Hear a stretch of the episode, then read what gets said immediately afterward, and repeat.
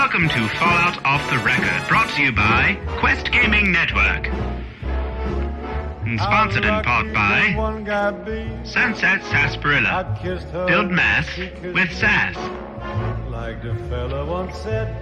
And now, on to our show.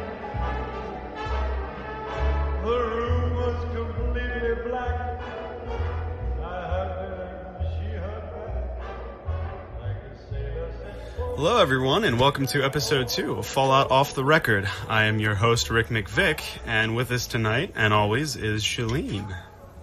Hello. So, everyone, I want to welcome you all again, and I wanted to let you know that this episode is sponsored by tweakedaudio.com.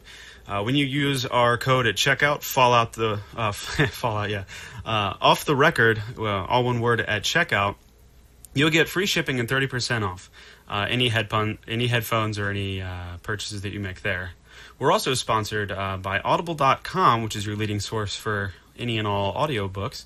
Uh, if you go and use our link, audibletrial.com slash Quest Gaming Network, you'll get a free audiobook of your choosing when you sign up using uh, our link there. And then you can also donate to QGN by going to questgamingnetwork.com and using our PayPal link. Uh, any donation would um, earn you a shout out on uh, this show and uh, help us all out at uh, QGN. I'm also going to say I've got a feeling we're going to have some streaming issues tonight. Uh, I don't know if we are, but you can let me know in the chat. Um, and this will be up on YouTube after we're done and also on iTunes if there is any problems. Anyway, we're going to go ahead and uh, get started with our news for uh, the week. So here we go. All right, you want to, let's see here. Yeah, the news. Let's go ahead with the news. Okay.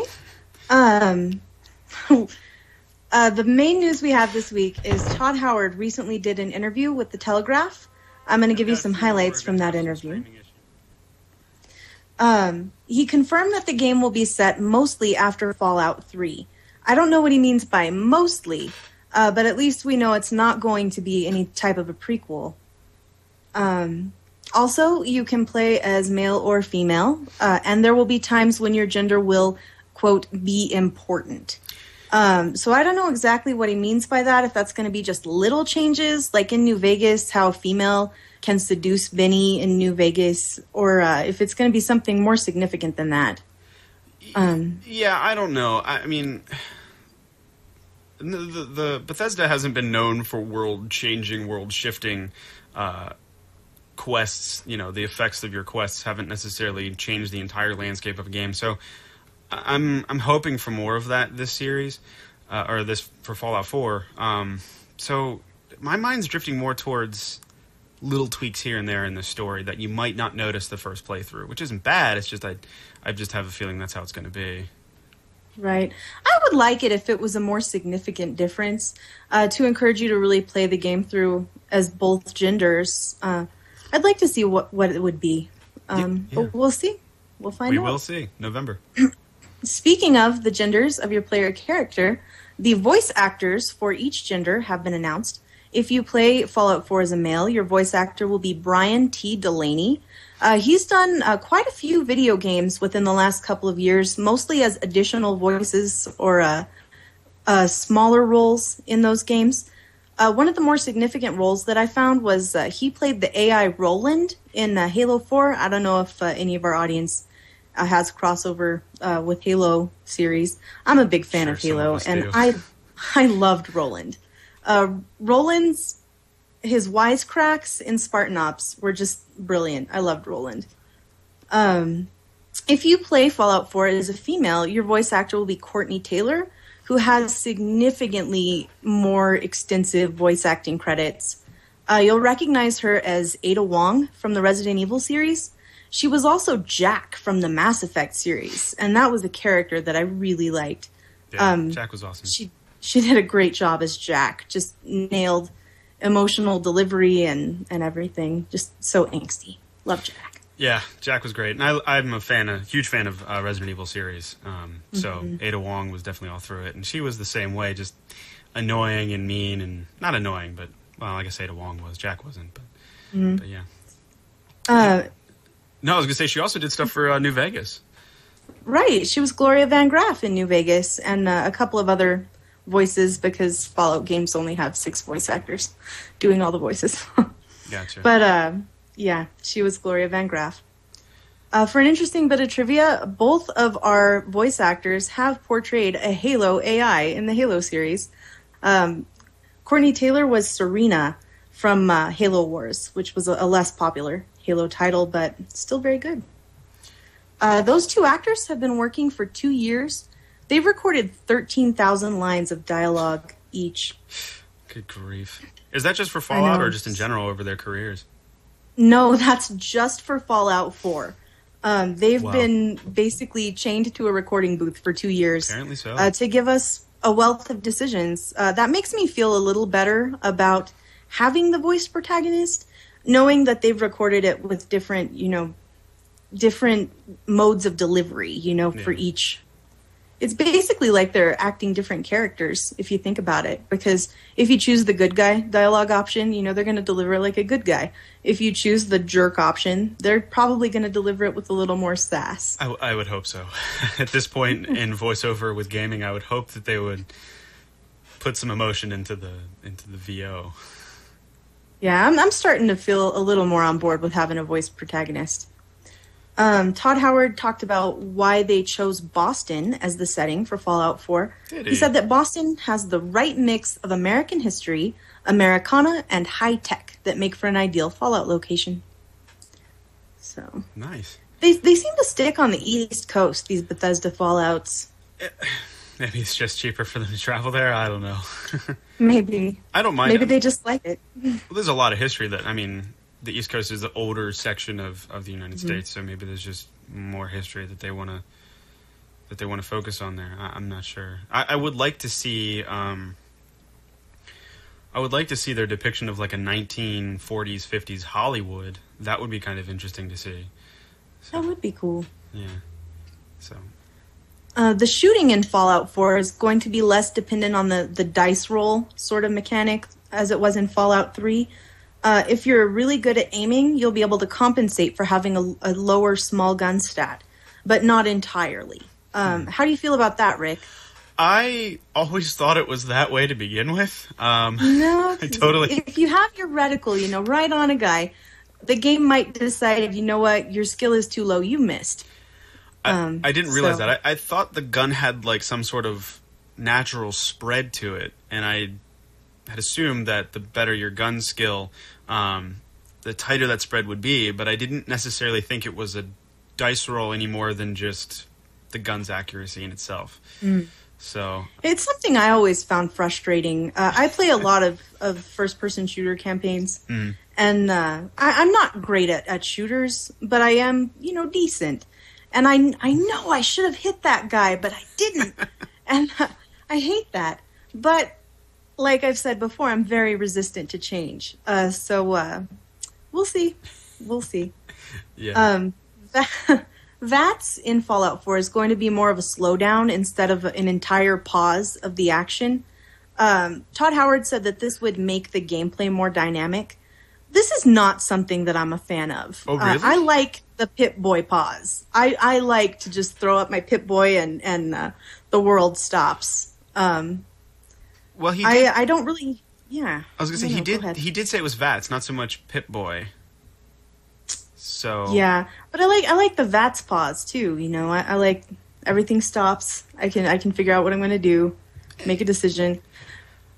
I'm kind of. And this the, is possibly because I'm, I'm less good at Fallout. You know, I'm not I'm not fantastic at video games. Let's face that.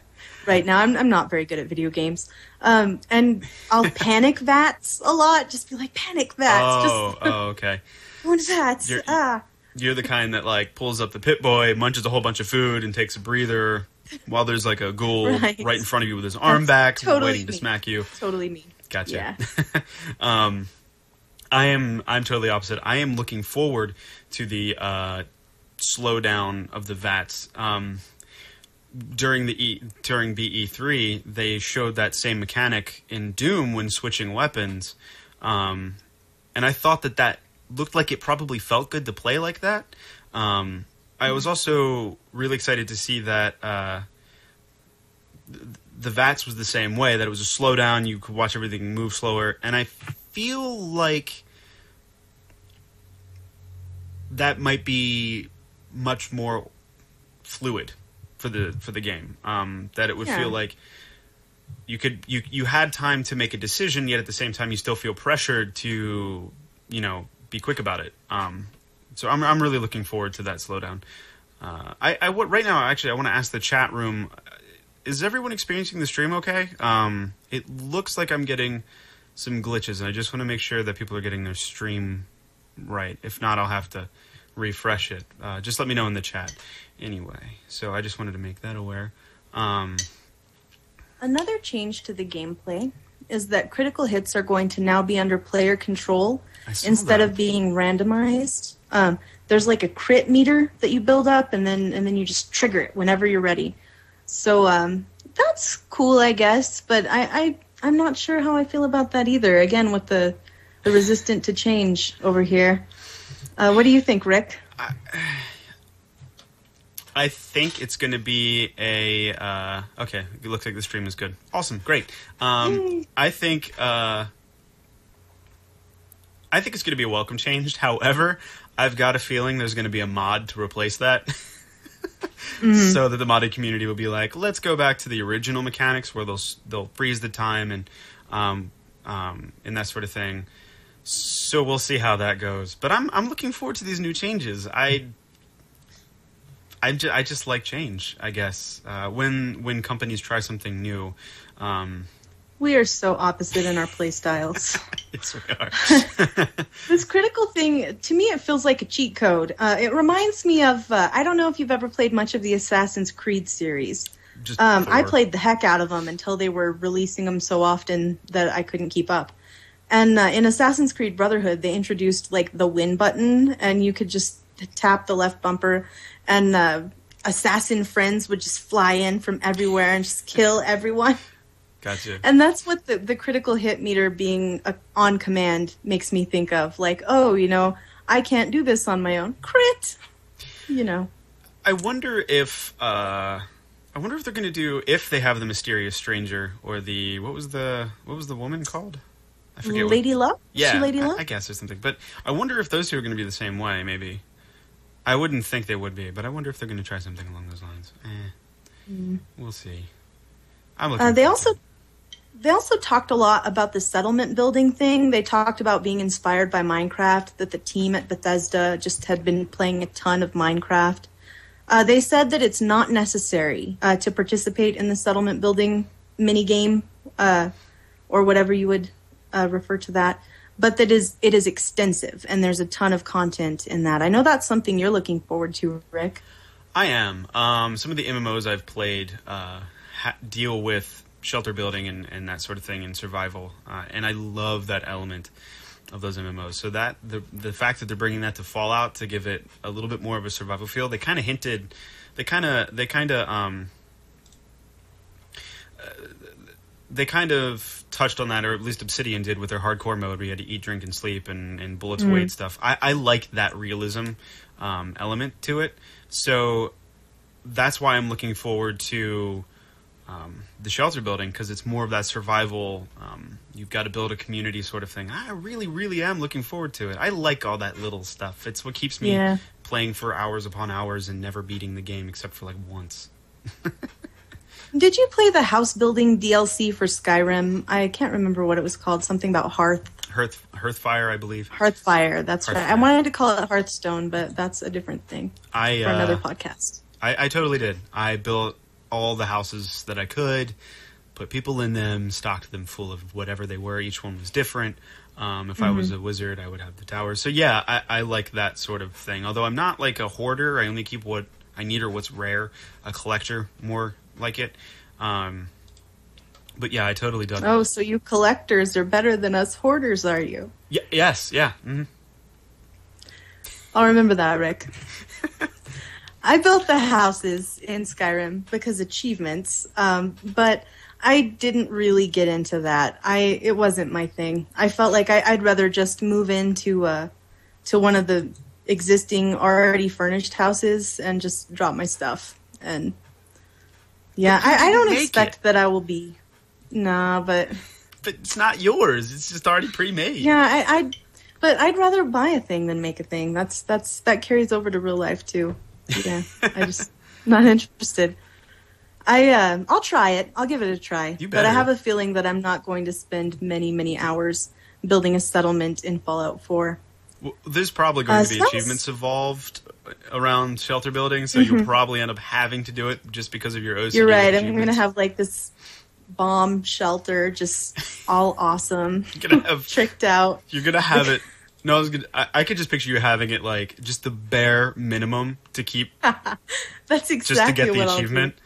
And The you'll go back there every possible once in a while, and like the tin roof is falling in. There's like skeletons everywhere from people who've died. And you're just like, eh, I got the insist on one achievement. thing, though. Do what? I must have sheets on the bed. Uh, it drives me crazy in Fallout. All the just bare, dirty mattresses. Is it so hard to wash a set of sheets? I mean, really, come on, Fallout people. Is it so hard? Uh, probably in the wasteland. Yeah, I'm sure it is. you have raiders and rat well- scorpions and all that stuff. When I build a house, there's going to be sheets on the darn bed, and that's that's that. So that was pretty much the uh, the uh, width and, and breadth of the the interview uh, with Todd Howard. Um, so we'll move on to our next news item. This came from Game Rant. Fallout Shelter earned 5.1 million in its first two weeks. That- 5.1 million dollars, which is insane considering the only thing you can buy in that game is loot, lunchboxes, yeah, totally optional. The lunchboxes are totally optional. and Um, they I- made so much money. Right. Um, it actually dethroned Candy Crush as the top grossing free app on the iOS App Store. So, Congrats! congratulations. Yes, yes, well deserved. We doff our cap to you, Fallout Shelter. Um, and Fallout Shelter was getting 70 million plays per day. And that's a ton of plays uh, because I can't have been responsible for more than eight or nine thousand of those of those individual logons daily. So I totally, good on you, Fallout Shelter. yeah, I totally didn't contribute uh, again. Android runner here, can't play the game. Sucks. Yes, well, soon You you can play your eight or nine thousand logons a day soon. That's true. Very soon. Okay, our next news item is uh, not really news as much as it is just something I found online. GameSpot posted an article discussing Fallout 4 story hints from the previous games. Um, the article talked about um, Boston landmarks. It said that the ones we have seen, like Bunker Hill, Fenway Park, and the USS Constitution, aren't nearly as important as the landmark we haven't seen, namely MIT. Nice. Uh, the Institute in the Fallout lore. Uh, they talked a lot about the replicated man quest in Fallout 3, um, basically an, an homage to Blade Runner. And uh, your uh, helping this android, you can either help him escape uh, or you can turn him back in. Uh, the author of this GameSpot article thought that the Synth Retention Bureau um, conflict with the Railroad, um, who is is the uh, opposing faction trying to free the androids, oh, I will play a about those guys. Fallout plot. Yeah, uh, Mei Wong is that right? No, that's wrong. That's wrong. I forget the lady's I name. don't know either. Uh, she looked like Mei Wong though. Mei Wong was a slave in Rivet City, uh, but the railroad lady looked kind of like her in my recollection. Yeah, I can't remember. Anyways, that's that's just gone way way off uh, book there. Uh, what do you think about Fallout 4's plot with the Institute and the the androids? I uh, I'm hoping. I'm hoping it goes in a Blade Runner esque uh, kind of feel. Although you know that that I don't. Maybe they won't because they've already kind of touched on that in Fallout Three. Although Mm-hmm. somebody over there is a big fan of, of Blade Runner because of Fallout 3's quest, and they put the Deckard gun in Fallout New Vegas called that That's gun. right. So they're they definitely dig uh, Blade Runner over there. So we'll see. And then you also have to think about the. Uh, we know the Brotherhood of Steel figures in this game. We've seen them. Uh, so how are they going to play in, you know, to the overall storyline? maybe MIT has some technology they want, and they finally get really bold and say we're going to steal it. Um, or they think that they're MIT's using it for bad or something, or maybe there's a they're building a slave army of androids. I don't know. It it could go any number of ways. Um, they've given us enough hints for us to speculate the crap out of the the trailers and the gameplay video. Um, I suspect um, the QuakeCon stuff is gonna just add to that speculation and not give us any answers because Bethesda's good at that. Um, but at this point, I I'm so envious of everybody that gets to go to QuakeCon. Yeah. Please, please, if you get to go to QuakeCon, tell us about it. Please tell us about it. yeah that that that I wish I could go to, but um, yeah, I I- I don't know what to say at this point. It because it's all pure speculation, and I just feel so strange just saying. Because in my head, I'm like, it could be this, it could be that, it could be this, and then I run the whole gambit of what it could be, and there's. I guess that way I'm hedging my bets. I can't be wrong. so. But yeah, so well, we're gonna I think that brings us to the end of our our uh, legitimate news. Our legitimate news, So- yes. And we're going to go over to the Post National Enquirer and talk about some stuff that we saw in the trailer, um, or things that we think a little bit about uh, Fallout 4 and what that's going to be like. I was watching the gameplay from BE3 not too long ago, or at least their reveal, um, when they were showing all of their concept art. And there was one in the background that kind of caught my interest. And that was, it looked like some sort of mask over your face. Uh, and the UI, the concept of the UI looked a lot different than it looks like when you aren't in Power Armor, because the Power the Power Armor UI looks, um, or HUD, I should say. Power Armor HUD is different than the player HUD. And it looked like you were underwater in this piece of concept art. So I'm thinking and I'm hoping that there is underwater exploration, much more so than there was in New Vegas. In New Vegas, you get the rebreather from the boomers to go pop the plane out of the uh, lake, and somehow they fly it again. And um, that was pretty much it. There was a few underground like caves you could go to, but nothing, nothing crazy. Um, so I'm hoping that there might be some like ships or some crash stuff in the in in the like water. there. shipwrecks, like pirate treasure. Well, I mean, maybe not pirate treasure, but yeah, like old battleships and Come stuff. on, Rick, pirate treasure. Imagine with me, it would be brilliant. Yeah. Oh, oh, Spanish doubloons, yes. gold doubloons. Okay, fine. Yes, it could be some form of currency like the legionarius, sure. But um but that's what I mean. Like I'm hoping you can find ships under the water and like go swim them and maybe get like a harpoon gun or something to shoot at That'd be so mutated cool. sharks. You know, like sharks with big beefy arms and legs. like that. Mirelurks, or like the the street sharks. Yes, that's what I was going for. like I would love to go underwater and there's the street sharks. That would be so amazing. it would be great. I couldn't remember their name. Thank you. I'm here to help. So yeah, that's Um, I really I enjoyed the rebreather in Fallout New Vegas. Um, there wasn't a ton down there, but you could find some some ammo caches, and there were some Easter eggs. Uh, I think I found a game of like underwater cards at one point. Oh, really? in Fallout. New Vegas, Yeah. huh, I never saw any of that. So uh, I would really dig it if we could if we could go free diving in Fallout Four. Um, Yeah, I would. I would So really are- like it. Our next item in the Post National Enquirer, uh, I'd like to talk about what Fallout Shelter can teach us about Fallout 4.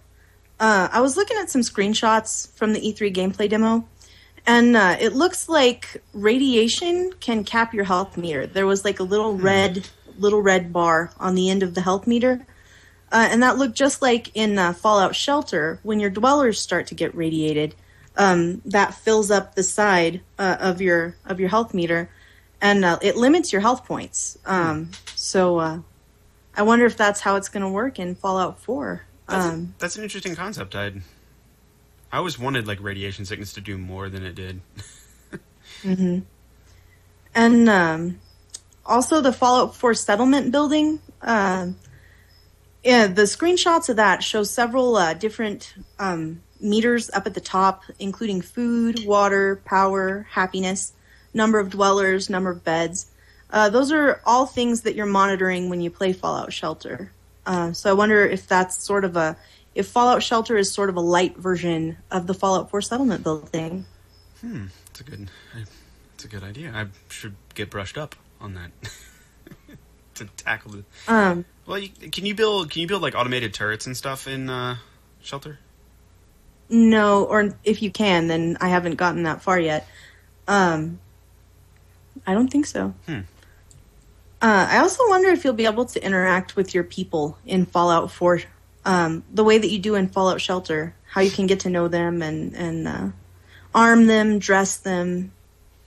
Hmm. I wonder if you'll be able to do that in Fallout 4.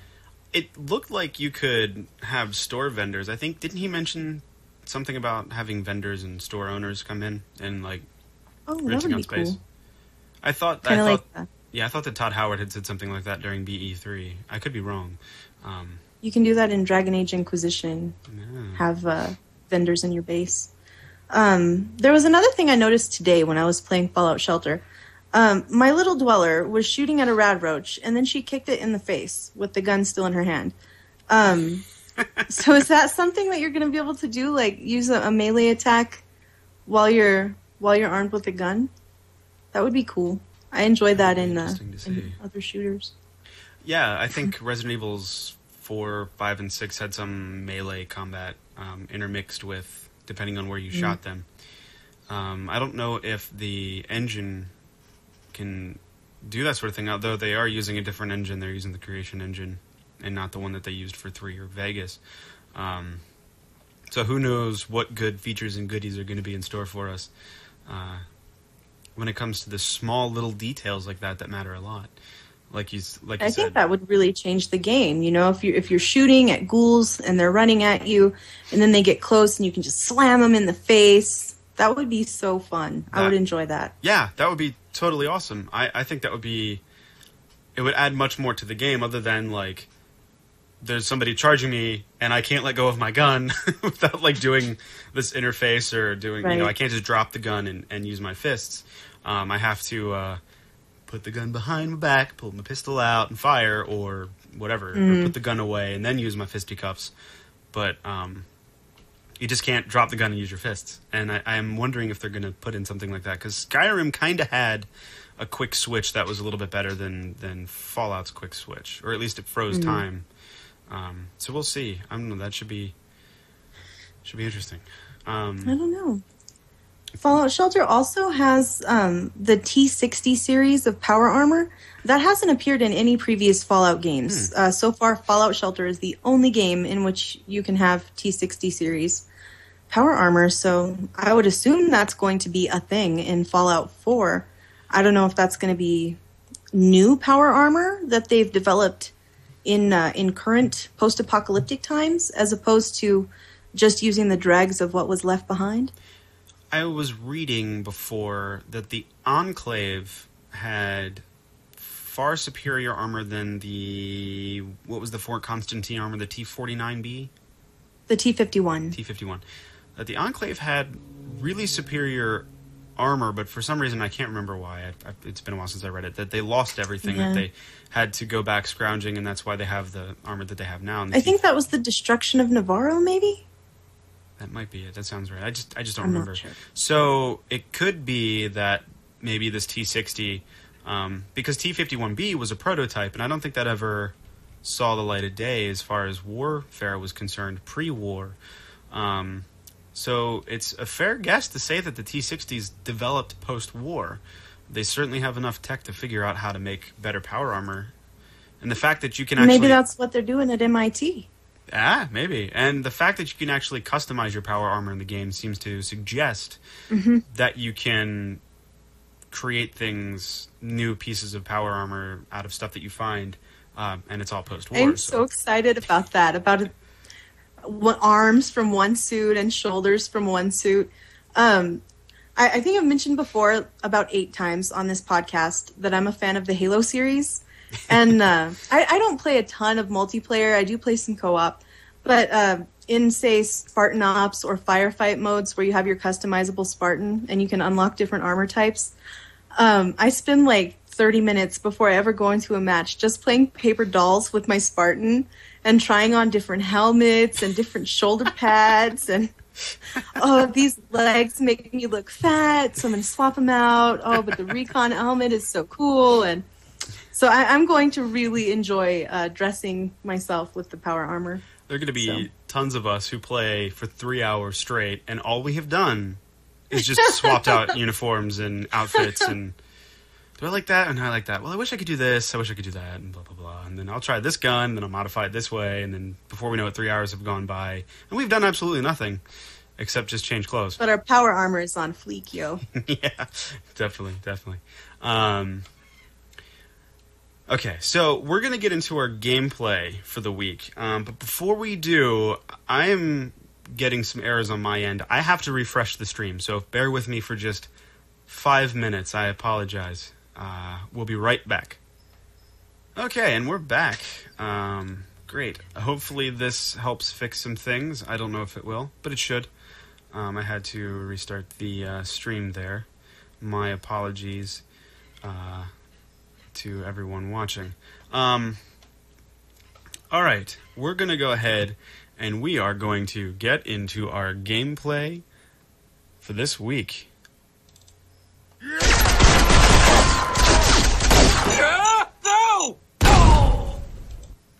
Makes me smile every time I hear it. Um, so good. so, uh, this week in game, we are going to once again travel to the wastes of New Vegas, and um,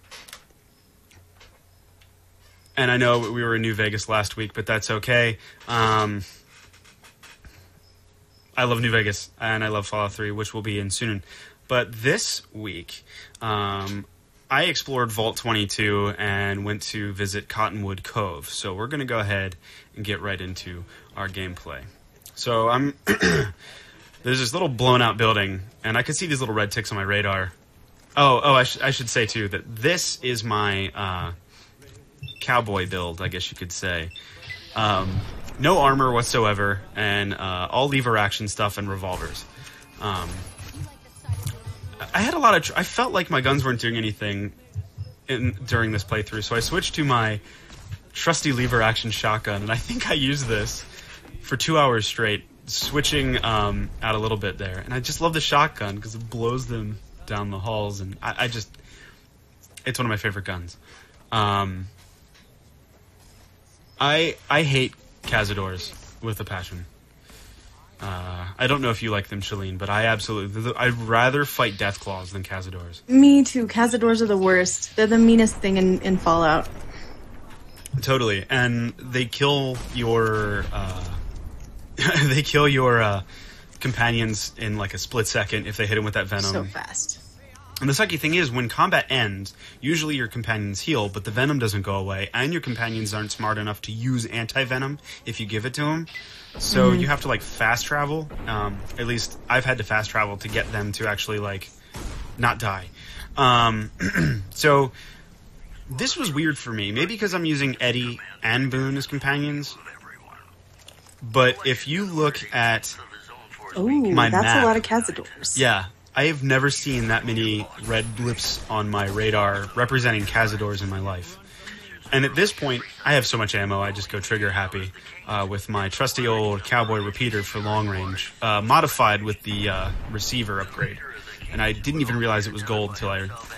I must have not modded this gun the last couple times I played it. Um, I never realized that the receiver and lever action handle was, was gold when you replaced it. That's another thing I. Yeah, that's another thing you missed, Shalene, about modding is it actually changes the look of your guns.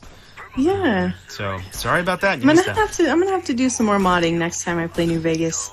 The one thing is they don't actually give you a scope for the cowboy repeater. You have one for the trail carbine. You can steal you can steal a scoped version of the cowboy repeater from one of the uh, first recon snipers, but you have to kill him, I believe, or pickpocket him. Either way, I've always done an NCR character, um, so I never really messed with him.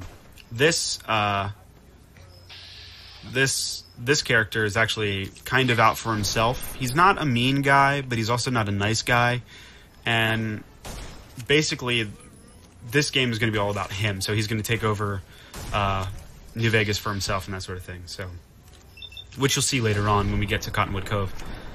Um, but yeah, I just I never fought so many Cazadors and lived before. So many.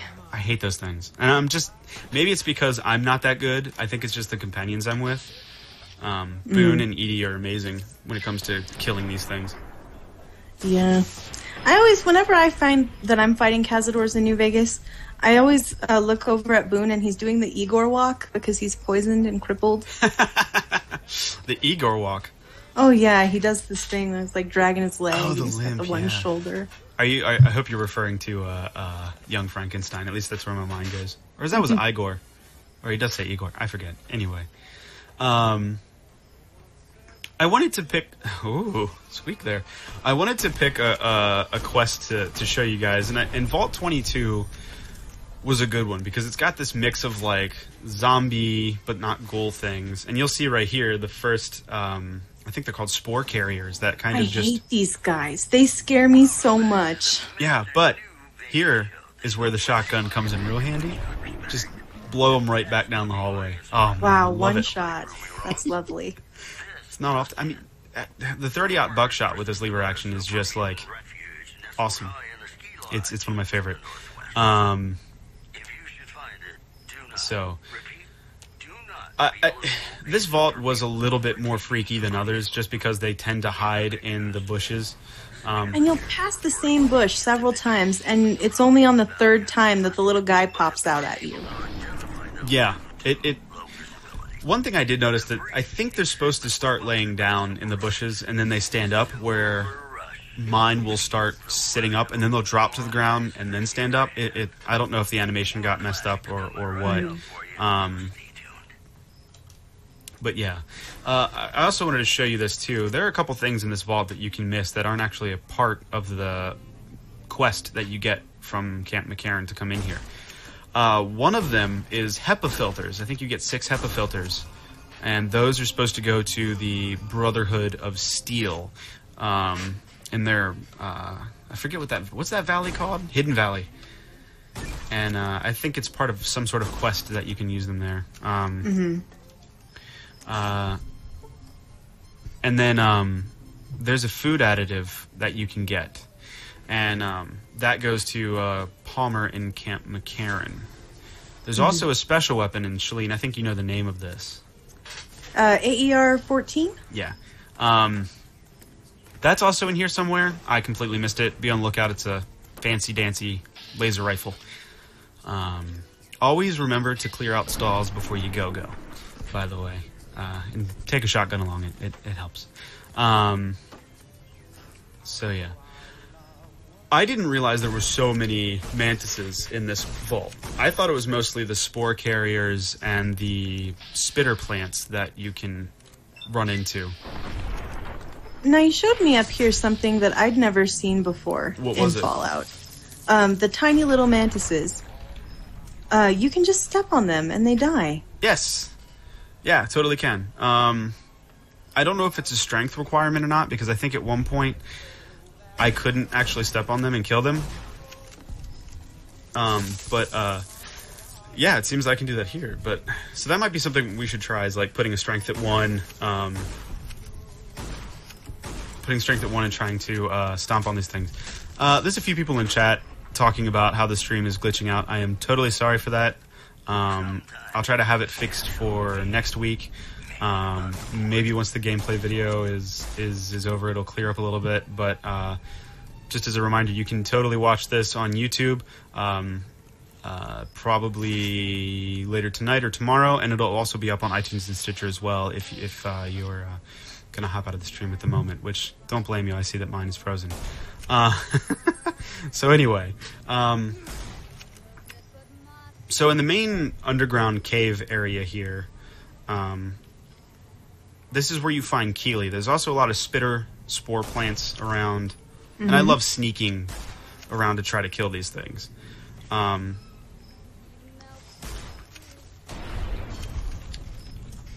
yeah, so Boone here goes a little belligerent and decided to waste all of his microfusion cells by shooting at absolutely nothing right here just boom boom boom boom not even shooting anything he's just firing he doesn't Boone is stop. so bad with energy weapons. he does eventually say out of ammo like yes because you wasted it all I love Boone.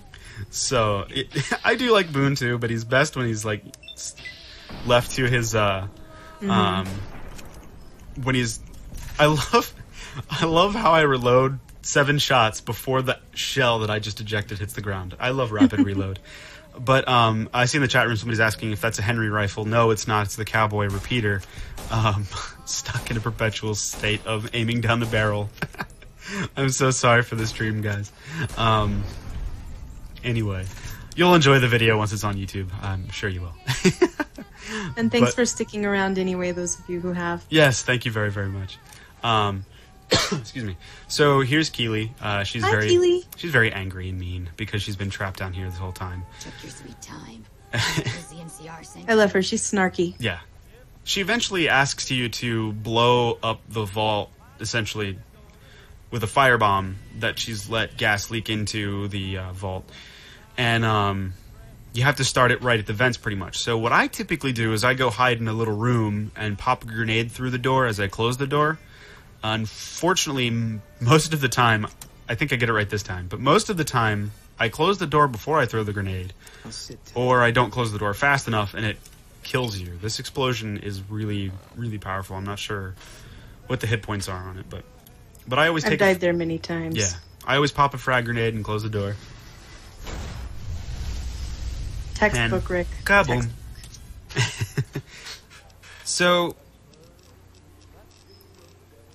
um, so Cottonwood Cove, for those of us that have taken it over or rated it, if we've been anti-Legion, as I have been every single time I played the game, um, I've always gone in guns a-blazing or grabbed the Gobi campaign scout rifle. I forget the proper name of it, and I've always grabbed that and just sniped away at whoever was down there because there's a family down there who needs to survive.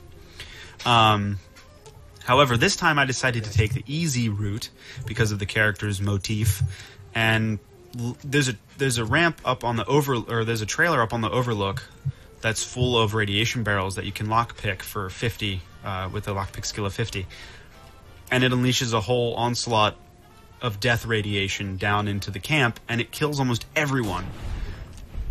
And the camp is I've so never much done it that way. That's pretty cool. yeah, I, I, I uh, it kind of is a bummer because you kill the family, and I haven't tried releasing the family secretively by sneaking and then releasing the barrels, but I would imagine that they would get killed running out of the, uh, get killed running out of the, uh, the gate there, because they're just running past all the legionnaires, and I doubt that they would just wave at them as they ran by, um, or at least they'd wave at them with their machetes. But um, so yeah, there's there's basically just like a few dudes left in the main open area here, as you see me just popping shots off at them. But for the most part, everyone else is dead. The main guy, uh, I forget his name, but the lane, main guy up in the second floor of the the middle building, um, he's dead. Oh, this is the first time I use the hunting revolver. It's just, it's a gorgeous pistol. Head off, body fly. It's great.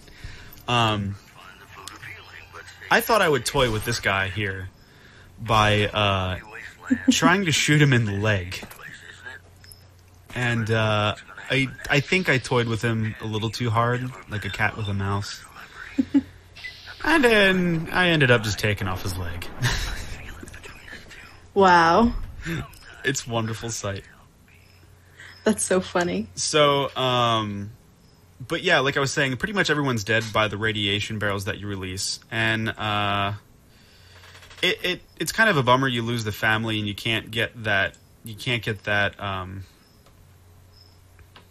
mission because you fail it right off the bat, obviously because they're dead.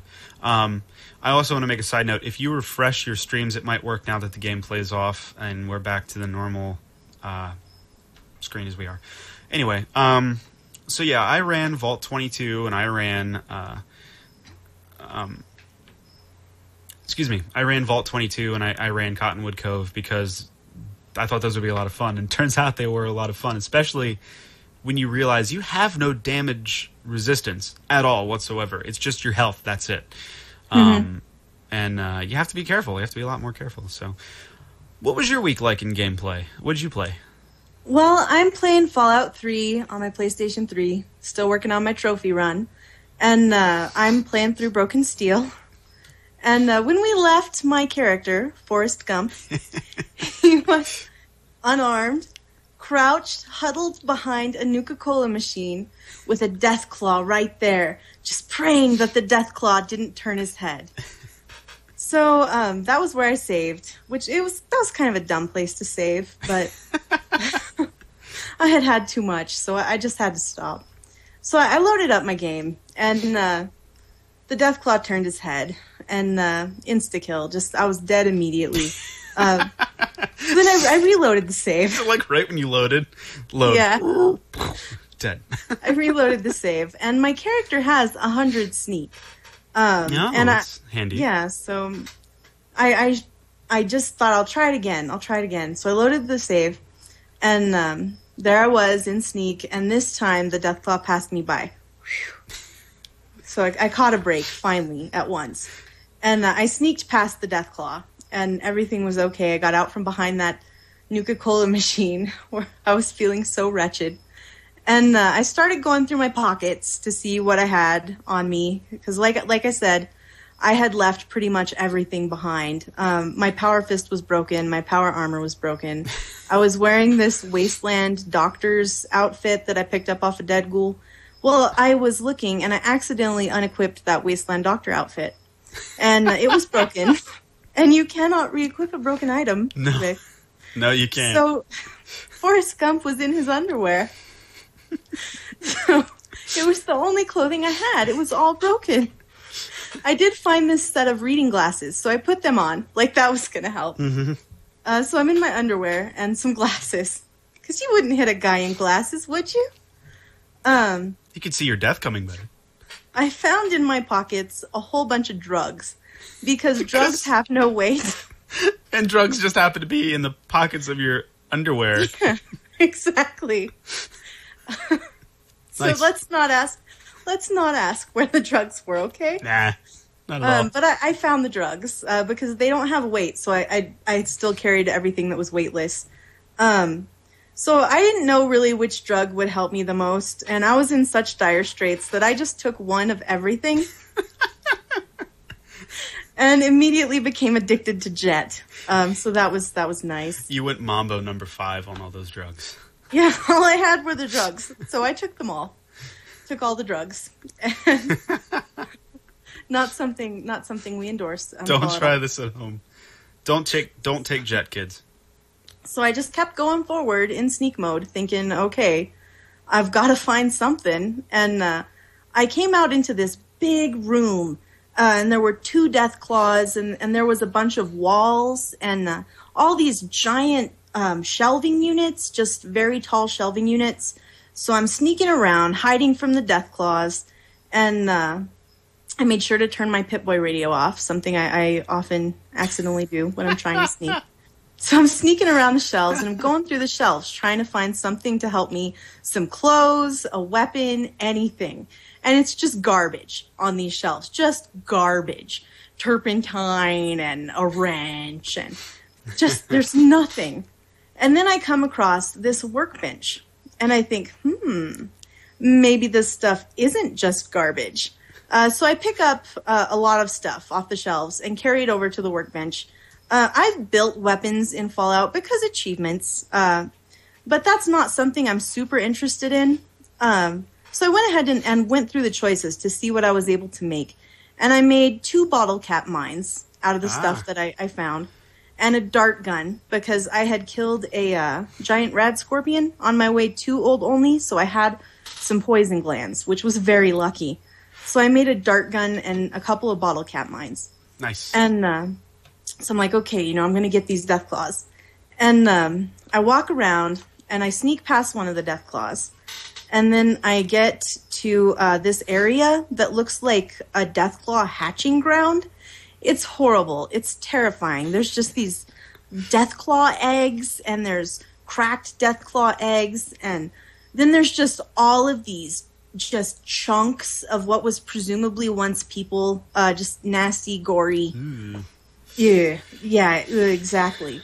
Just chunks of stuff that presumably they were going to feed to the baby death claws, and uh, Gotta eat. I'm standing there in my underwear, uh, holding some homemade one explosives. I wish you got a screen capture of you naked with the bottle cap mine around human remains and death claw eggs. exactly, and that's where I am when the Death Claw saw me.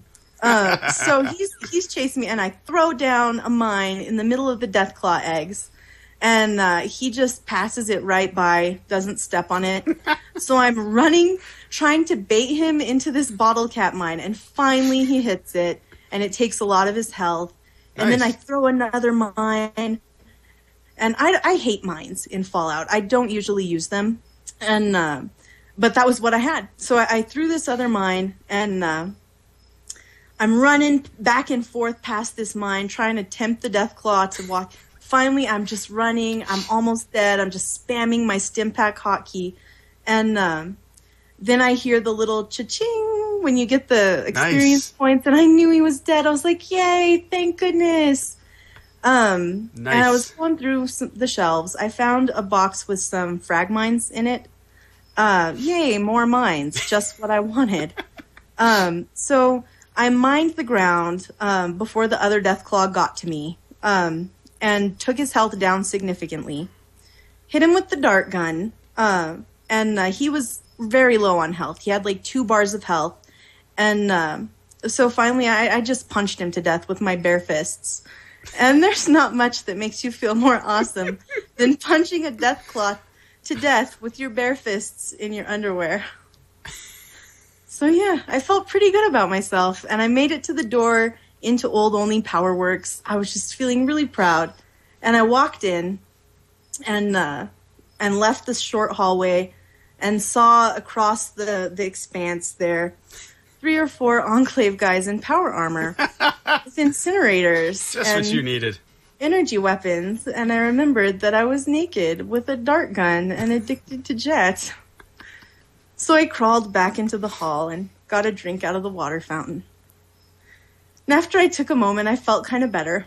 So I sneaked along the wall to the side because there's this in the right when you enter the Olney power works. It's uh, three or four stories high, and the middle is just in a hole, just a hole um, through all those different floors, so you can see through each level.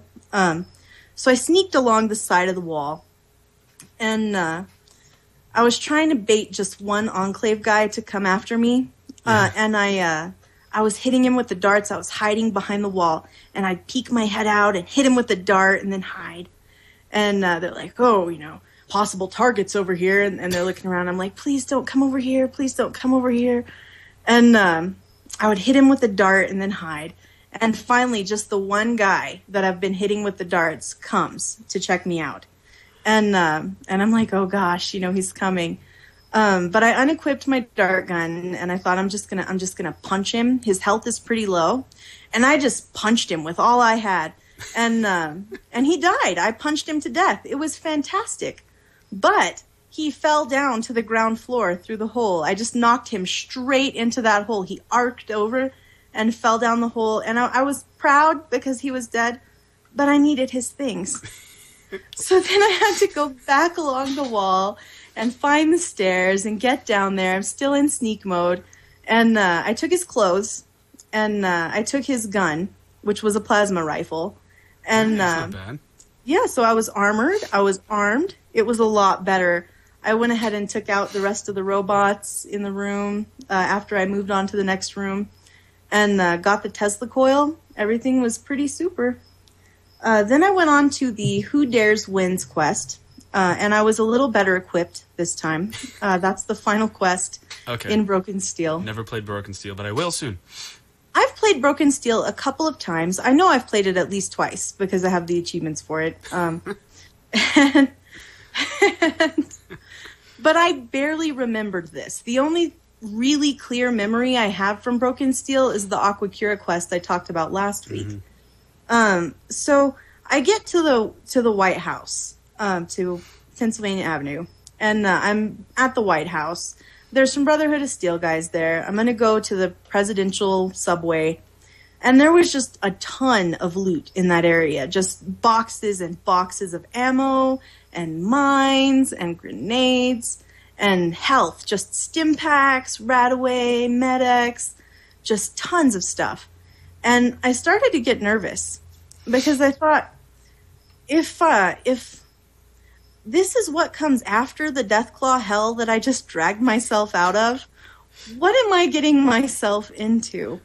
I felt like um, I don't know if you've played the Legend of Zelda series, but um, you'll okay you'll you play as this character named link right you'll walk into a room you'll, you'll get all these bombs and arrows and you're like yes this is super it's just great and then you walk into the room and the door slams behind you and link just gets this terrified look on his face like ah.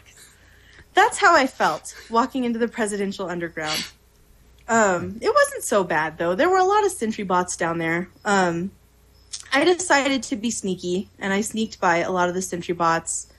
Um, something I'd like to note about the presidential underground area: whoever designed this, I think they didn't like policemen, because there were a bunch of skeletons of cops everywhere, just skeleton after skeleton, um, holding a police baton in one hand and a 32 service rifle in the other hand. I even found one wearing a police hat, and I took the police hat like you do.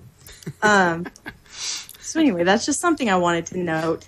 Um, I got through to the middle of the presidential underground and met Margot, the supercomputer who runs the uh, the presidential underground subway.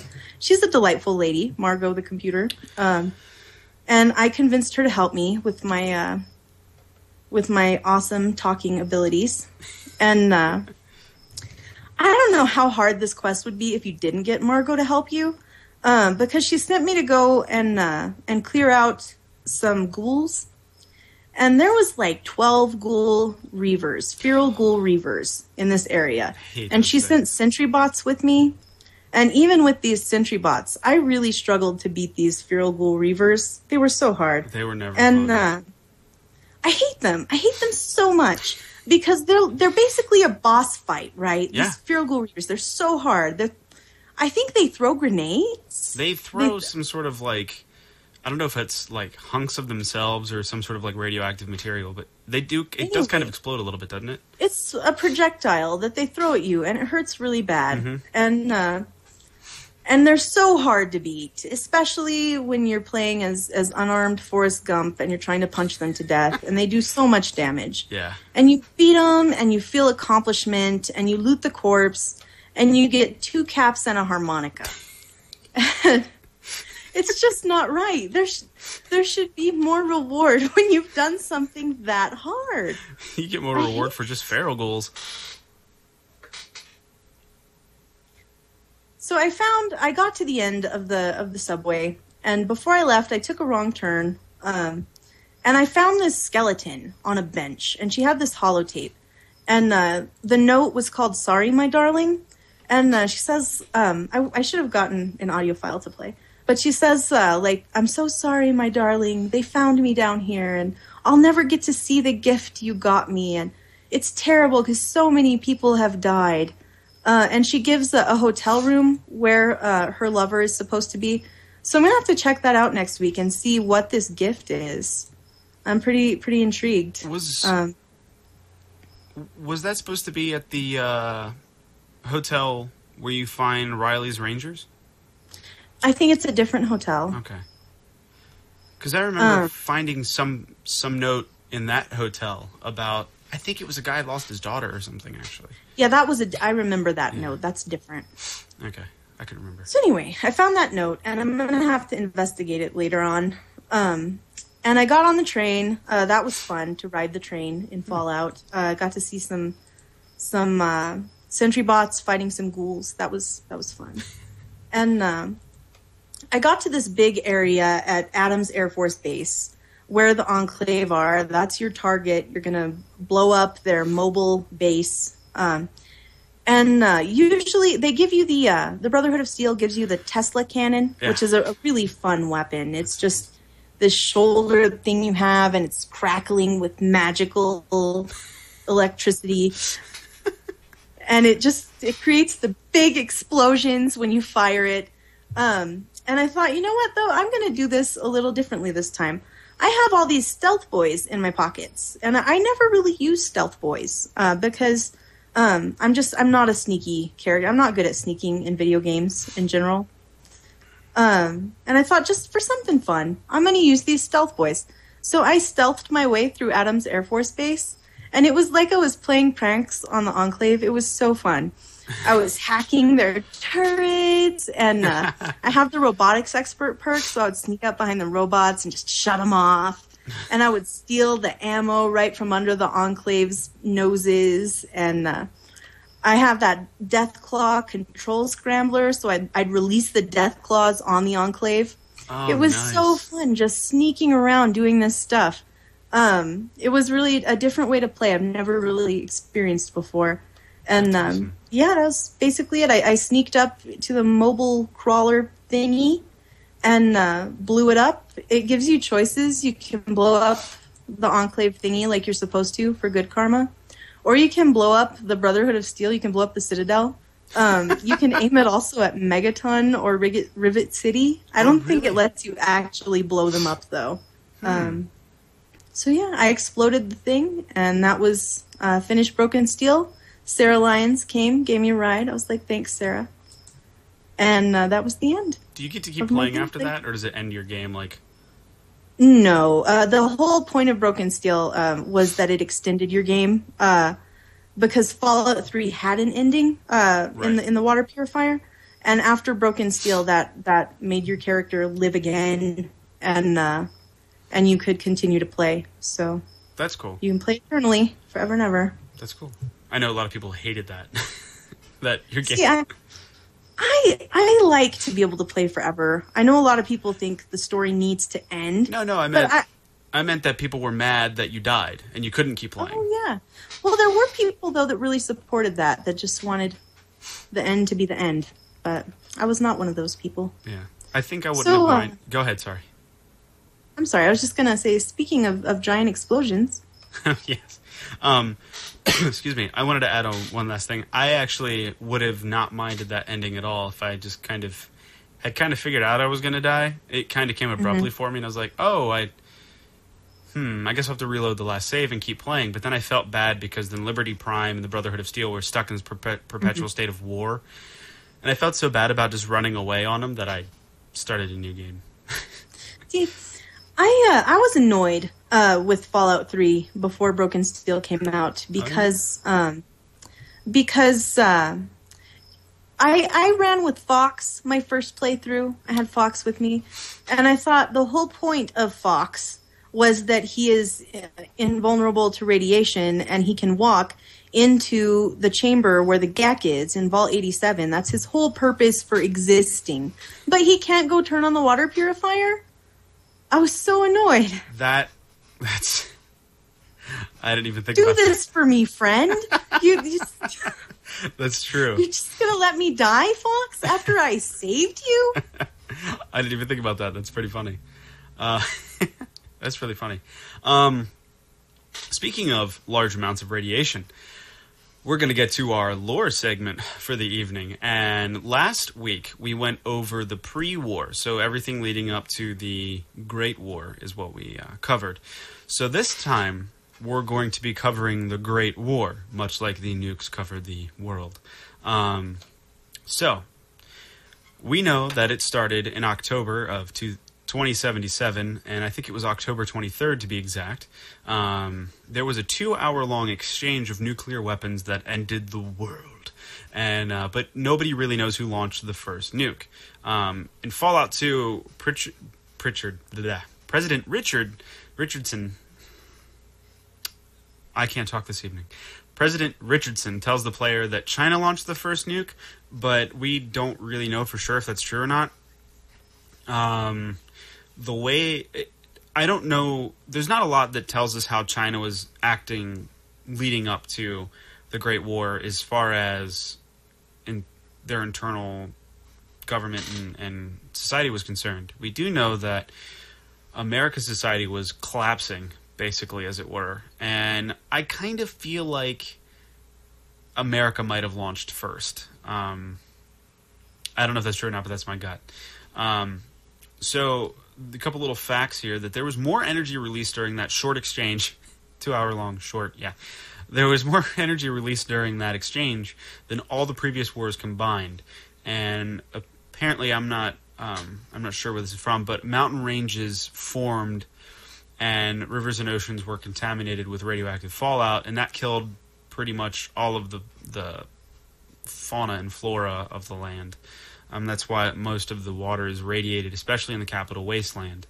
We know for the we know that from playing New Vegas, not many bombs hit that area because there's frankly not much out there, and uh, Mr. House took out a lot of those bombs with his defense uh, systems that he had in place. So a lot of the water in New Vegas isn't contaminated, where pretty much every single source of water in three Fallout Three is contaminated, because DC was hit very very hard. So after everything settled, after that two-hour exchange, uh, the climate on the Earth was pretty much like a radioactive desert, and I'm I'm wondering if we're ever gonna get into what happened elsewhere in the world, maybe like Europe or the Middle East, um, since that's where a lot of the major conflicts started, um, or even in China, because it'd be kind of cool to see what Siberia would be like, or was this nuclear exchange from everyone in the world, or was it just you know China and the U.S. that just decided to bomb everything? I, I don't know. Um, but apparently it just turned the world into this radioactive desert. And when it did rain it was black radioactive death rain you know. Um, so there wasn't a lot of there wasn't a lot of uh, warning for this as we can see in the beginning of fallout 4 um, they were warned and then pretty much the bombs started falling.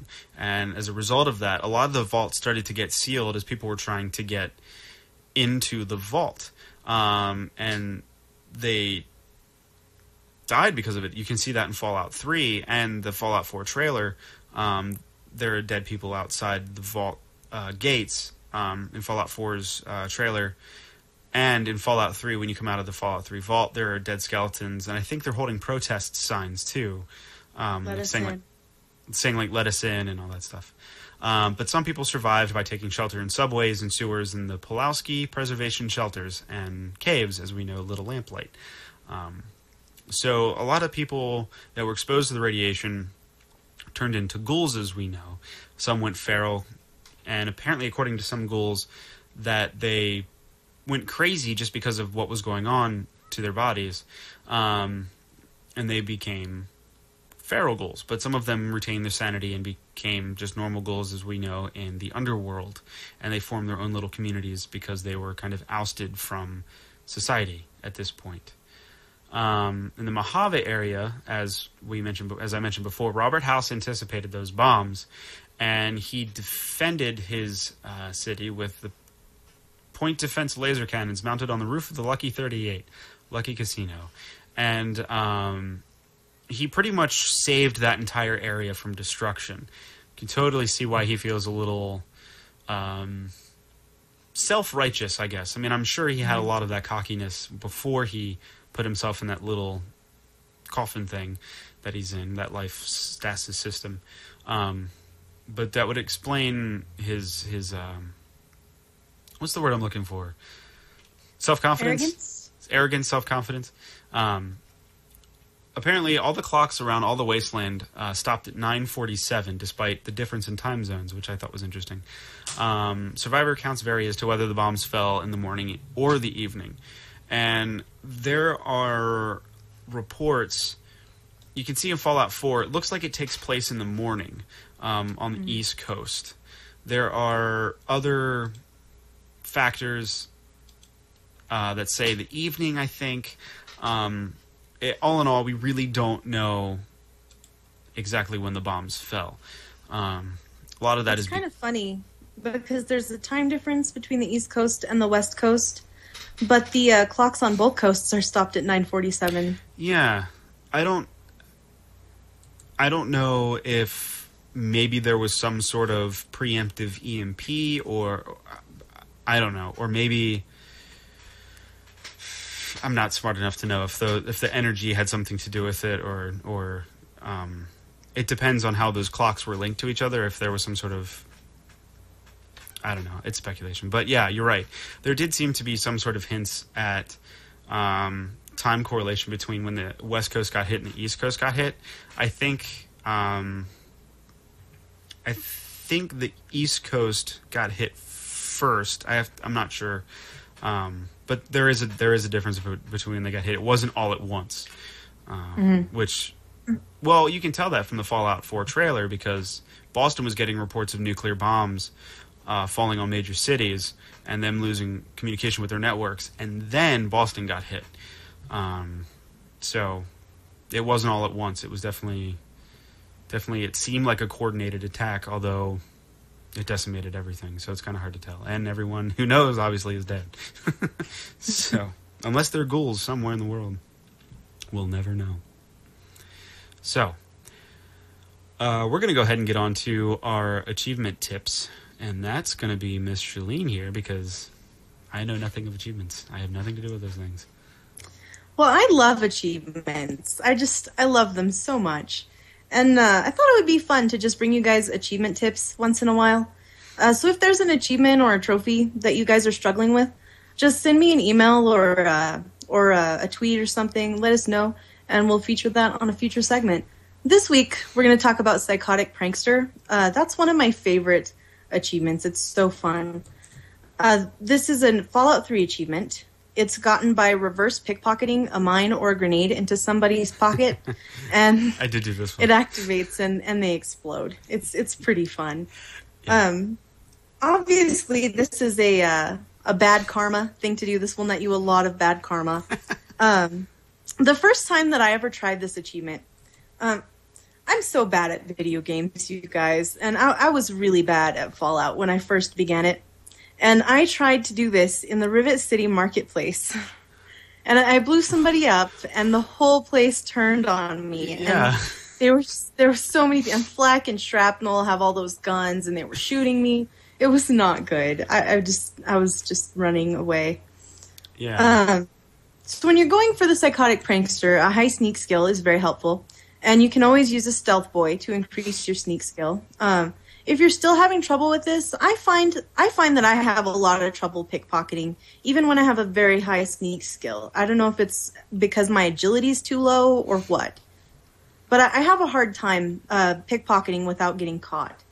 Um, so there's a very easy way to get this achievement, and it's it's kind of an exploit. Uh, but if you approach Tenpenny Tower, the first time that you go to Tenpenny Tower, the ghoul Roy Phillips is on the intercom asking to be let in. And Roy Phillips, you know, he's just he's not looking at you, he's looking at the intercom, and he will not notice you. I think it's impossible for Roy Phillips to notice you. So you can just sneak up behind him, plant that minor grenade, and kablooey. Uh, he will not see you. Wow. Achievement unlocked. Fleet Blue. And um, you should probably though save if you're going to use this Roy Phillips exploit. You should save before you do, because it can throw a, a monkey wrench into the Tenpenny Tower quest line. Uh, Roy Phillips is a very important character, and uh, especially if you want to get the Ghoul Mask. If you want to get the Ghoul Mask, it's impossible to do if you kill Roy Phillips. So, uh, yeah, that's the easiest way to get the Psychotic Prankster achievement, and uh, yeah, go out and do that. As with all things Fallout, there are pros and cons. so it only makes sense that if you kill him, there's going to be consequences for your actions, which is nice to see. Which is nice to see, other than just some negative karma. But So- there's no immediate consequences um, to blowing him up. Just just the quest line. Nobody nobody attacks you. So unlike Rivet City. right, don't do that, guys. Just PSA. Don't don't don't do that in Rivet City. I never mess with Rivet, with uh, Rivet City. They, I did once, and they just slaughtered me, just right out, blew They've got away. their stuff together. They they do not tolerate crime. Yeah, Flak and Shrapnel uh, really live up to their names. Um, I like Flak, mad. And Shrapnel. They're so funny. They are great, but they're just mean if you make them mad. so, last week we talked about um, what really happens in a nuclear blast. Um, and we have a really cool segment of Fallout in real life for you this uh, this episode. We're going to start off by talking about how to build your own emergency kit and a piece of real world news that uh, Shalene's going to talk to us about. That's pretty crazy. Um, so first off, uh, we get a lot of our resources from Ready.gov. So if you are a uh, paranoid person, or if you just want to be prepared for uh, any sort of uh, problems or whatnot, um, you can always go there to check out uh, their suggestions for surviving the nuclear apocalypse, so you don't end up like a glowing one. Um, basically, to prepare your emergency kit, you have to have uh, enough supplies for about two days. Um, it's best to have more, obviously, um, but have these things in your kit ready to go so you don't go. Uh, water, for one, you're gonna you're gonna need purified water, clean water, because uh, when the nuclear bombs fall, it's going to contaminate pretty much any water sources that it lands near. Um, non-perishable food, so canned goods, uh, McDonald's food. We know that that does not go bad, but anything Energy like bars. salt, uh, anything um, that doesn't perish for a very very long time, uh, is is important to have. Uh, battery powered or crank radio. Um, those are really important in case somebody's broadcasting any sort of emergency sign- emergency signals that you need to avoid because you know they're only trying to kill you or eat you. Hopefully, in that order. Um, you're going to need flashlights, and along with that, um, maybe a cranked flashlight or uh, like a kinetic energy or battery powered flashlights or extra batteries for those if you have battery powered flashlights. Um, they're probably going to be a hot commodity after the bombs fall, so be prepared to have a ton of them. Yes, they are expensive, but if your life is on the line, you'll need batteries. Uh, medications. So any prescription stuff that you have, obviously, you're going to need. Um, or sadly, if they're on a prescription, you might want to leave them behind.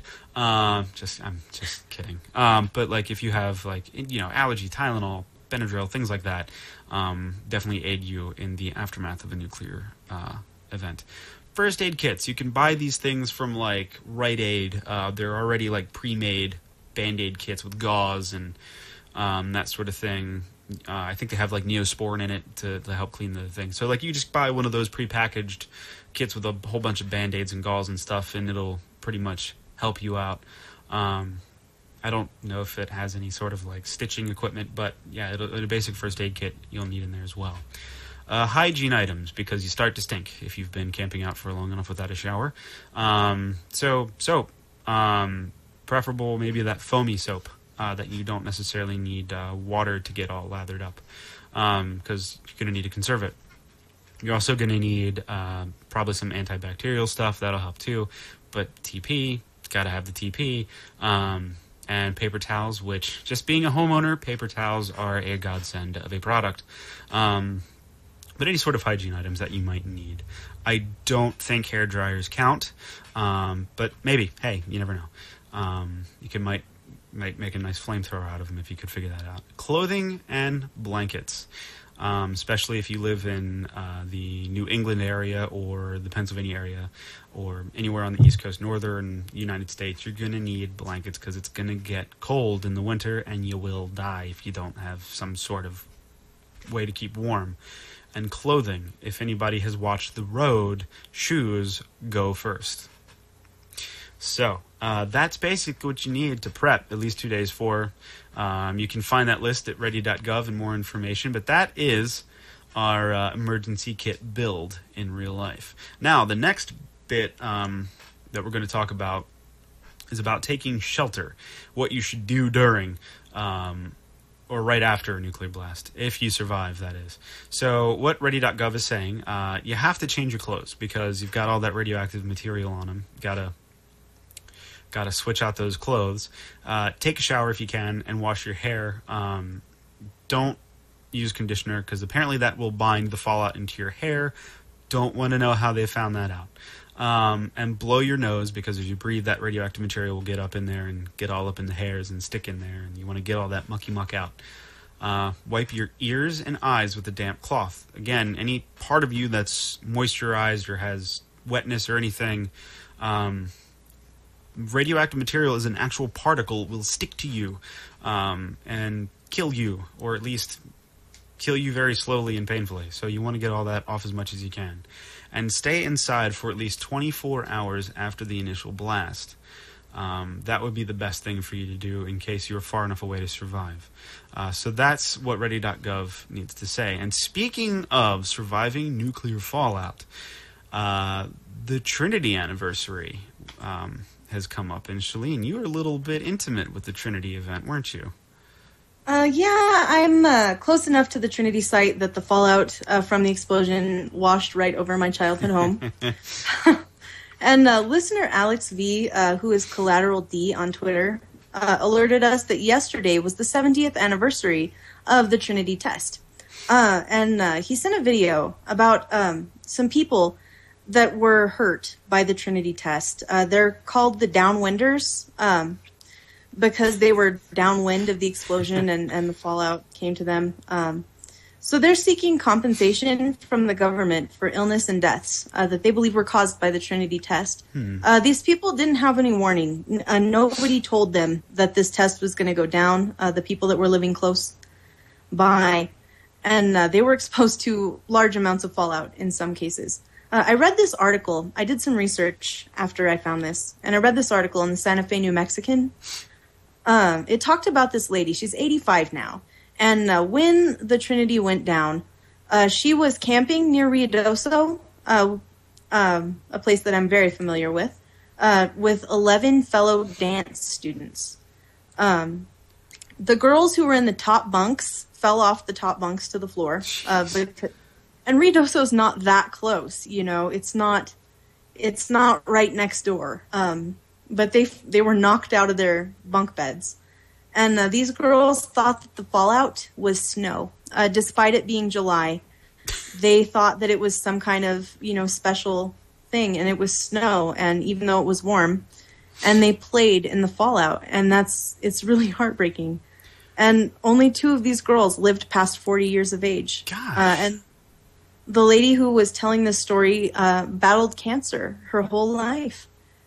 Um, so these uh, these were real people that were affected by this, and uh, they're seeking financial compensation. Uh, but I read interviews with several people um, that were hurt by the Trinity fallout, and they it seems to them to me that it's more important to them to simply be acknowledged by their government uh, than it is to receive that financial compensation. So I just thought that was something that would be uh, relevant to our interests. Um, Yeah, I uh, I didn't realize that anyone was that close to that blast. I thought that was pretty far out of the way. Uh, well, you know, Ruidoso's really not very close uh, to the Trinity site. It's um, an hour or two away by car, by modern car. So, You could probably assume that they didn't realize that was going to happen when they set off that first bomb. I'm like four hours from the Trinity site, and uh, and the fallout reached all the way out here. Yeah, So they they just didn't know. They didn't. They didn't know. I wonder, I wonder if the guys who hit the buttons or the scientists looked at each other after the blast and was like, "Yeah, I was a little, a little bigger than I thought." That escalated quickly. probably cut down the yield. so, Mm-hmm. yeah, let's hope they get acknowledged. I think it's probably harder to get uh, any government to formally apologize for something than, to, than to get compensation. It's probably easier to get compensation privately than a formal apology. But I know there are some New Mexico uh, senators and representatives who are, are trying to get a bill um, to get these people um, recognition and and uh, some compensation for their suffering. yeah, Uh, I think it was Senator Udall. I'm not sure. Don't quote me on that. and uh, yeah, I I think uh, let's hope the best for the Yeah. downwinders. Yeah, That yeah. Uh, hopefully they'll get what they deserve. yeah, definitely. Um, yeah, that's for sure. And uh, yeah, that's crazy. So Let us know if you have any personal experience with this. Yeah, if you maybe if your grandfather was there at the Trinity site or something. I know that there were people avail- uh, there watching it, so it'd be interesting to see if any of our listeners have any sort of connection to Trinity. So we're going to go ahead and get moving on to our emails, questions, and comments. Um, and Shalene, why don't you take the first email? I'd love to, Rick. Steve asks, What's your favorite weapon skill starting off? Like small guns, energy weapons, unarmed? And also, what is your favorite non weapon skill starting off? Medicine, science, lockpick.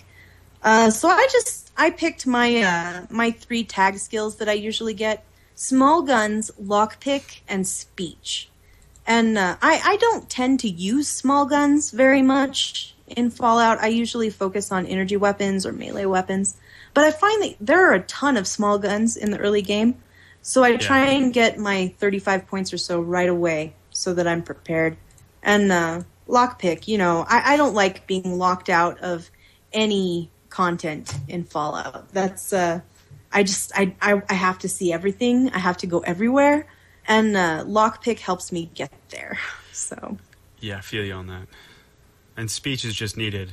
Um, oh yeah, I And- like being diplomatic. Yeah, and we're actually very similar with this. My, uh, I also uh, my three favorite tag. I hold up two fingers. My three favorite tag skills to start out with are actually lockpick, speech, and science. Now I know that he wanted to see what our favorite weapon one was, and my favorite weapon uh, tag is uh, a skill is small guns because I use small guns all the time. I just don't tag that in the beginning because I want to have my science and lockpick up as high as I can starting out so I can access those areas and things starting off. And I want my speech to be up there so I can have some advantage. Uh, the small guns is what I throw all my uh, intelligence points on um, as I level up. And uh, those are, those are kind of the four tags that I that I those four skills that I focus on. But yeah, small guns is definitely the one that I use all the time. And um, those three that I use. Those three, lockpick, science, and speech, are just I feel like I can't even play the game without it. So Okay. That was a great question, Steve. Thank you for writing us. Uh, we also got a letter from John. Uh, he wrote us just like you can. And uh, we had to edit his letter for length a little bit. Um, we loved your letter, John, um, but it was a little long to read the whole thing. Uh, so I, I have edited. Uh, he says that he wants us to discuss the fact that Bethesda has a pretty good handle on how well their games sell and how many fans they have, yet they have grossly underestimated the consumer's desire for Pip-Boy editions. He says, I feel that even though the scarcity is driving hype, I can't help but think they are going to miss out on a large portion of revenue from not producing enough in advance. Uh, what are your thoughts on that, Rick? um, he's totally got it right that they know how to sell their games. Uh, Considering Fallout Shelter's five point one million dollars in two weeks, um, they totally know their fan base. They totally know hype. Um, so he's right there with that. However, I don't feel like they underestimated the Pip Boy additions. I've got this feeling that they. I've got this feeling and kind of a hope that I'm hoping that they did it because they wanted it to be a limited run. They wanted it to be special. Um, I really don't think that they underestimated how how many people would want it because they they're pretty sure they know that everyone wants the Pip Boy edition for the most part. Um, I'd say about 80% of anyone who's going to buy that game is going to want the Pip Boy edition. So, and they've been in this business long enough that they wouldn't be like, "Oh, I only thought that 20 people wanted it." I, I there's no way that anyone said that. So I think uh, it's possible that they based it on previous sales of collector's editions. that's true too. so. That's true. And there there are a lot more Fallout fans now, I believe, than when the other games released. I true. think uh, I think the Fallout series is is kind of a slow burn. Yeah, well, I, I'd say the same thing, especially looking at uh, the Elder Scrolls series. Um, John's letter continues. He says, and this is a comment that I really liked. Uh, he's he's chiming in on the Fallout team Team Fallout Three versus Team New Vegas. He says, Fallout Three is like an amazingly prepared meal. Fallout New Vegas is like being given all the ingredients for that meal, as well as a giant professional kitchen to make it over and over again with any changes you could want. And I, I thought that really nailed the difference between those games. Yes. Yeah. I do, as much as I love Fallout 3 more than New Vegas, I find myself playing New Vegas more than 3 because of that reason. Um, all the while wishing I had those features in Fallout 3. Mm-hmm. So I, I totally agree with that. So- Okay, I've paraphrased. I've paraphrased this next part of John's letter because it was it was very long, and and we love you, John. Thank you for writing in, uh, but it was a little long for to read the whole thing. He's interested in in having some sort of a new game plus mode in Fallout, where you could skip the early content uh, and skip to the fun part. Basically, is what he said. The things that you missed in prior playthroughs. The example he provides is from New Vegas. He didn't realize that Raul Tejada even existed, and uh, it took him a lot of work to get there to meet Raul. Uh, and he'd like to just start, you know, skip Goodsprings and and get to Raul's house. What do you think? Do you want New Game Plus? I no, I, I, I mean I understand it, but again, I'm sure there's a mod out there or something for that maybe. But um, actually, I don't think I, I don't think there's a mod for that. But I just feel like the whole beginning portion of those games is so integral to your character, um, and you. I mean, granted, the New Vegas one is far more stripped down than Fallout 3's intro. Yeah, Fallout 3's intro is a little long and dragging. Um, but I just feel like it's so integral to your character that it's that it would take away something from Fallout to get to even let you skip that. In my opinion, takes away from the RPGness of Yeah. it. I uh, I've started several New Vegas characters recently, just just messing around, Mhm. and um, I don't feel like there's much of a need for New Game Plus because when you're a more experienced player, you can just skip that early content. You don't have to hang out in Goodsprings and uh, and uh, fight the Powder Gangers. You can just you know walk out of the doctor's office and and just walk straight to to wherever. Yeah. So I always end up doing that stuff anyway, just because for the extra caps and uh, uh, the extra caps and um, the experience. So uh, I want to point out the chat room. There's someone in the chat room saying that uh, it seems that they didn't make more because the factory can only make them so much. Um, So that, that I didn't even think about. Uh, I didn't even think about um, from a manufacturing standpoint, even though I'm in Of course, that's definitely a very specialty item. Yeah. That's that's not like just printing more T-shirts or yeah, that's a very very specific item. yeah, I'm, I am. I am super excited to uh, get mine. Yeah, me too. I'm just gonna wear it all the time. oh goodness. I'm gonna wear it to go get the mail. I'm gonna wear it to work. I'm gonna be like, oh, let me see what time it is. So we have one more. Let more. me check Twitter. yeah, with your Pip Boy. Hey, yeah, you never know. It could catch on. Smartwatches are in, so. Mm-hmm. Um, we have one more email, and this is from Kyle. Uh, he is writing about the exclusive QuakeCon Fallout 4 demo. And he says, I was like, awesome, great news, but then I kept reading to find out it's exclusive to attendees only. No Twitch streams or anything. I live in Pennsylvania and can't afford a ticket to Texas at the moment. And this is and this got my blood boiling to hear it's exclusive. What's your take on this move made by Bethesda and why do you think they're doing this? Are you upset as I am about this news? Um I guess personally, well, I- well, how do you feel about it? Well, we'll talk to you, Shalene. How do you feel about it? Okay. Would I love to see this demo? Yes. Yeah. Am I super jealous of everybody who gets to go see this demo? Yes. But I totally understand why they're doing it. They did it with Doom last year. They had an exclusive look at Doom. And uh, it's just, it's getting more attention this year because Fallout is, in my opinion, a bigger game. And uh, they're trying to give a little reward to their to their super fans that are coming to QuakeCon because if, if you're going to a con, you're kind of a super fan, and uh, they they've you know you're taking the time out of your work week to go to their con, and they want to give you a, a special you know a special gift, and uh, I I think that's fine. I'd like to see it. I really would, but I understand. I think that's just fine. Um, they uh because it's not like they're charging you an arm and a leg to get into QuakeCon. It's admission is free. It's just a matter of getting yourself down there. So it's it's like a special thing they're doing for their fans. Yeah, and it's kind of hard to get upset over something that, like, you have no control over. Like, I'm not going to see it. Mm-hmm. They're not, you know, it's one thing if they're streaming it live and I miss it, and then it'll be a bummer because I had a chance to see it, but this, I have no chance to see it. So I can't really get upset about it because I'm just not going to be able to afford a ticket down to Texas.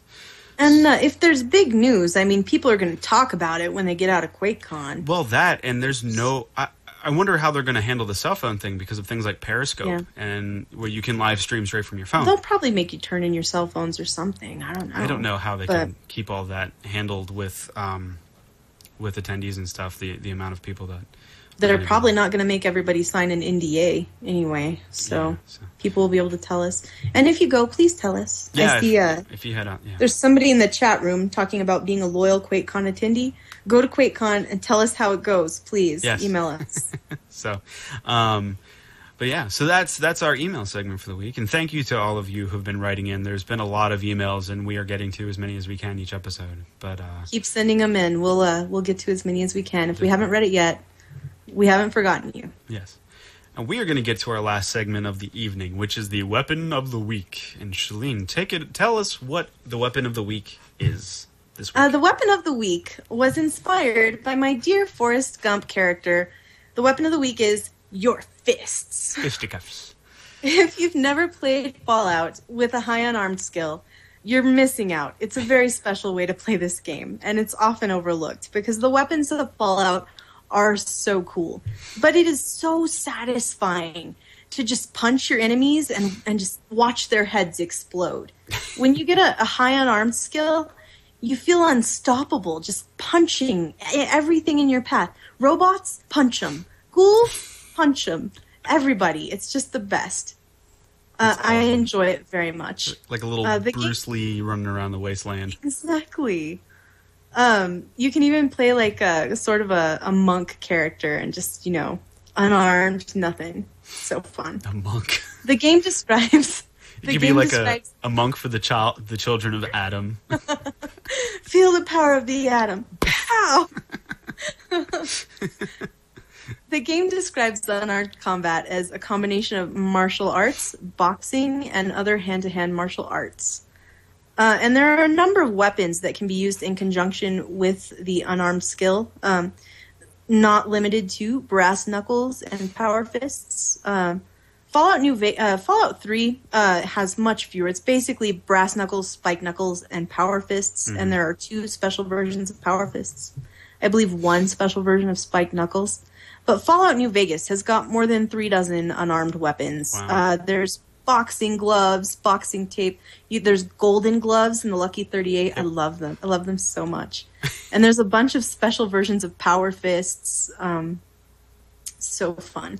And in New Vegas, there are uh, several trainers across the Mojave that can teach you special moves that you can use in VATS. Uh, Ranger Andy is one. In in Novac, he'll teach you this uh, takedown move that you can use with unarmed. Very fun. Um, there are several noted unarmed specialists in the Fallout series. Uh, there is Garl Deathhand, leader of the Khans. Ah, never heard of him. Uh, he's from one of the, the previous Fallout games that you have not yet completed, uh, or m- myself, for that matter. There is Argyle, the stalwart ghoul manservant of Herbert Daring Dashwood. Hmm. Um, yeah, you can actually find Argyle. Uh, did you know that? I've never heard of that guy. Really? Okay, when you're listening to Galaxy News Radio, right? Mhm. There's this program that comes on sometimes, and it's The Adventures of Herbert Daring Dashwood. Yeah. Okay. And his stalwart ghoul manservant, Argyle. okay. I remember hearing that now. Well, you can find Argyle uh, in Rockopolis. Um, there's this little place. It's near Smith Casey's garage, and it's unmarked. There's some flags above it, and it looks like just a solid rock. But you can open the rock and go inside, and there's this tiny little cave, and there's a cave in, and there's the body of Argyle the ghoul, and next to Argyle is dum dum dum the unarmed bobblehead. So Oh. See, I never knew that. Okay. Hmm. Something to look for now. Also, unarmed specialists are Caesar of his eponymous legion and Veronica Santangelo, who is one of your possible companions in Fallout New Vegas. I like Veronica. I've only used her a She's a times. girl after my own heart, punching her way across the wasteland, being smart, wanting to wear pretty dresses. I like Veronica. Voiced by Voiced one by Felicia Felicia Day. Day. Mhm. Yeah. Which I didn't even realize at the time, and now that I went back and like had a conversation with Veronica in game, I'm like, oh, I can hear it now. so, Um, but yeah, I this has inspired me to try an unarmed character. Uh, I think you should, Rick. It's so fun. and I think more so New Vegas than um, Fallout Three, just because of the variety of stuff. Absolutely. But I, I definitely, I definitely think I'm going to try an unarmed character. There's also Yeah, in New character. Vegas, you can do uppercuts and, and a cross and very very fun. Much more varied than uh, than the Fallout Three experience. I know I've been having fun with melee weapons in Fallout 3, so I think I'll have to try that out just for you, Serlene. Okay. So, um, what are your what are your some final thoughts on the show? uh, well, final thoughts. Um, I'm a lot more scared of radiation than I was a week ago. It's all Trinity's fault. All the research that we've been doing about Fallout, uh, like literal Fallout, not the game Fallout, Mm-hmm. has just got me feeling super nervous about the nuclear situation. And also, uh, don't do drugs. Uh, even if you have lots of drugs in your pockets, don't take them all. yeah, don't do jet. so, yeah, um, I think my takeaway is always, always keep a lever action shotgun handy, especially in a Cazador fight. I love that gun, and I'm going to be using it a lot more in my in my gameplay runs. So, um, I want to also end by uh, letting you know how you can get in contact with us. Um, you can tweet at us uh, at Fallout OTR on Twitter. Um, you can also follow Shalene here at Shalene L, and you can follow me at Rick McVick. You can also see our little tags above our head there, whatever, yeah, pointing. Um, so you can also email us at falloutotr at gmail.com and uh, give us some questions, concerns, comments, anything like that. Um, let us know. You can always email us and we'll uh, either email you back or we'll talk about it on air here, like we did uh, those three tonight. Um, if you're watching on YouTube, please uh, give us a thumbs up uh, or and subscribe. Uh, that would be great too. You can catch this episode up on YouTube um, as well. Please subscribe to us on iTunes and uh, Stitcher and review us. And speaking of reviewing, we have uh, some five star reviews that we want to uh, announce here on the air. One from Major Wexley, who says, Can't wait to see the show Fruit to Greatness. No idea what he meant to say. I'm thinking grow, but. But yeah, thank you for the five star review. And also, Art Monkey 1979 says, The host and hostess are charming personalities and great to listen to. If you're looking to get your Fallout fix, check this out. Thank you. Uh, yes, thanks so much for those five star reviews, and please leave your feedback on iTunes and Stitcher. It really, really does help us out. Um, be sure to check out the other great shows on the QGN network, streaming live on Twitch. Uh, those shows uh, are not limited to The Elder Scrolls Off the Record, Classic Elder Scrolls, Warcraft Off the Record, Rift Reforged, The Mortal Online Podcast, Dragon Age Off the Record. Those can also be found on iTunes and the Stitcher Radio app and QuestGamingNetwork.com. Um, please let us know how you think we're doing and how we can improve. And join us next week for Deathclaws and lots of Fallout 4 speculation. I know there's a lot of it out there, but we're going to give our own two cents on it. So, uh, yeah, Yes, send in your emails. Send in your emails. What do you want us to think to talk about? Definitely, definitely. So, I want to thank you all for coming out tonight and listening to us and dealing with the glitchy stream. We'll get that cleaned up for next week. Um, you, and uh, yeah, thank you so much for for uh, hanging out with us the whole night. So, see you guys next week. Bye.